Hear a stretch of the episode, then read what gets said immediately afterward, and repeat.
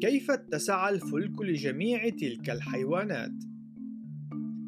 بداية إن الله لم يقل لنوح أن يأخذ جميع أنواع الحيوانات على متن الفلك. إن الطوفان كان سيهلك الحيوانات التي تتنفس الهواء وتلك التي تعيش على اليابسة فقط. الحيتان والأسماك والمخلوقات المائية الأخرى مثل المحار وروبيان أي الجمبري ستكون قادرة على البقاء على قيد الحياة خارج الفلك. وكذلك هو الحال بالنسبة لمعظم البرمائيات والحشرات. إن هذا الأمر قد تسبب بتخفيض كبير لعدد الحيوانات التي يجب وضعها على متن الفلك. إضافة إلى ما سبق إن النوع بحسب الكتاب المقدس هو أوسع بكثير من الفصيلة بحسب التصنيف الإحيائي المعاصر. إن الفصائل المرتبطة بعضها ببعض والتي كانت قد انتشرت على سطح الأرض قد انحدرت بسرعة كبيرة من نوع واحد من الآباء الذين كانوا موجودين على متن الفلك. إن هذا الأمر كان قد فهم من قبل الخلقيين قبل ظهور الداروينية.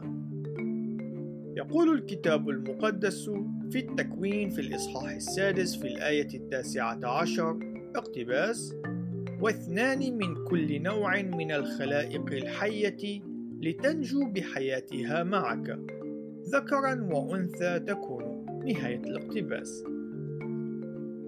على سبيل المثال يوجد في يومنا راهن ما يزيد عن 200 نوع من الكلاب وتتضمن ذئاب السهول أي القيوط والثعالب وبنات آوى والذئاب.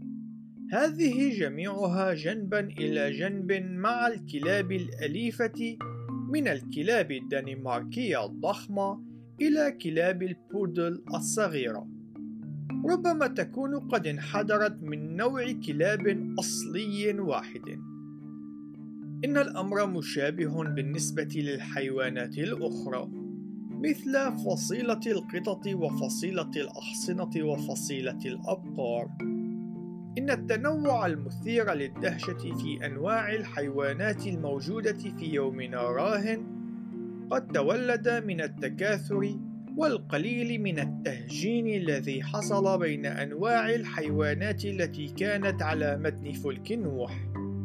يقدر جون وودمورا في كتابه سفينة نوح دراسة جدوى ضرورة وجود 16 ألف حيوان على أكثر تقدير على متن الفلك كان هذا التقدير يتعامل مع النوع على أساس أن النوع هو ما يوافق الجنس في التصنيف الإحيائي المعاصر.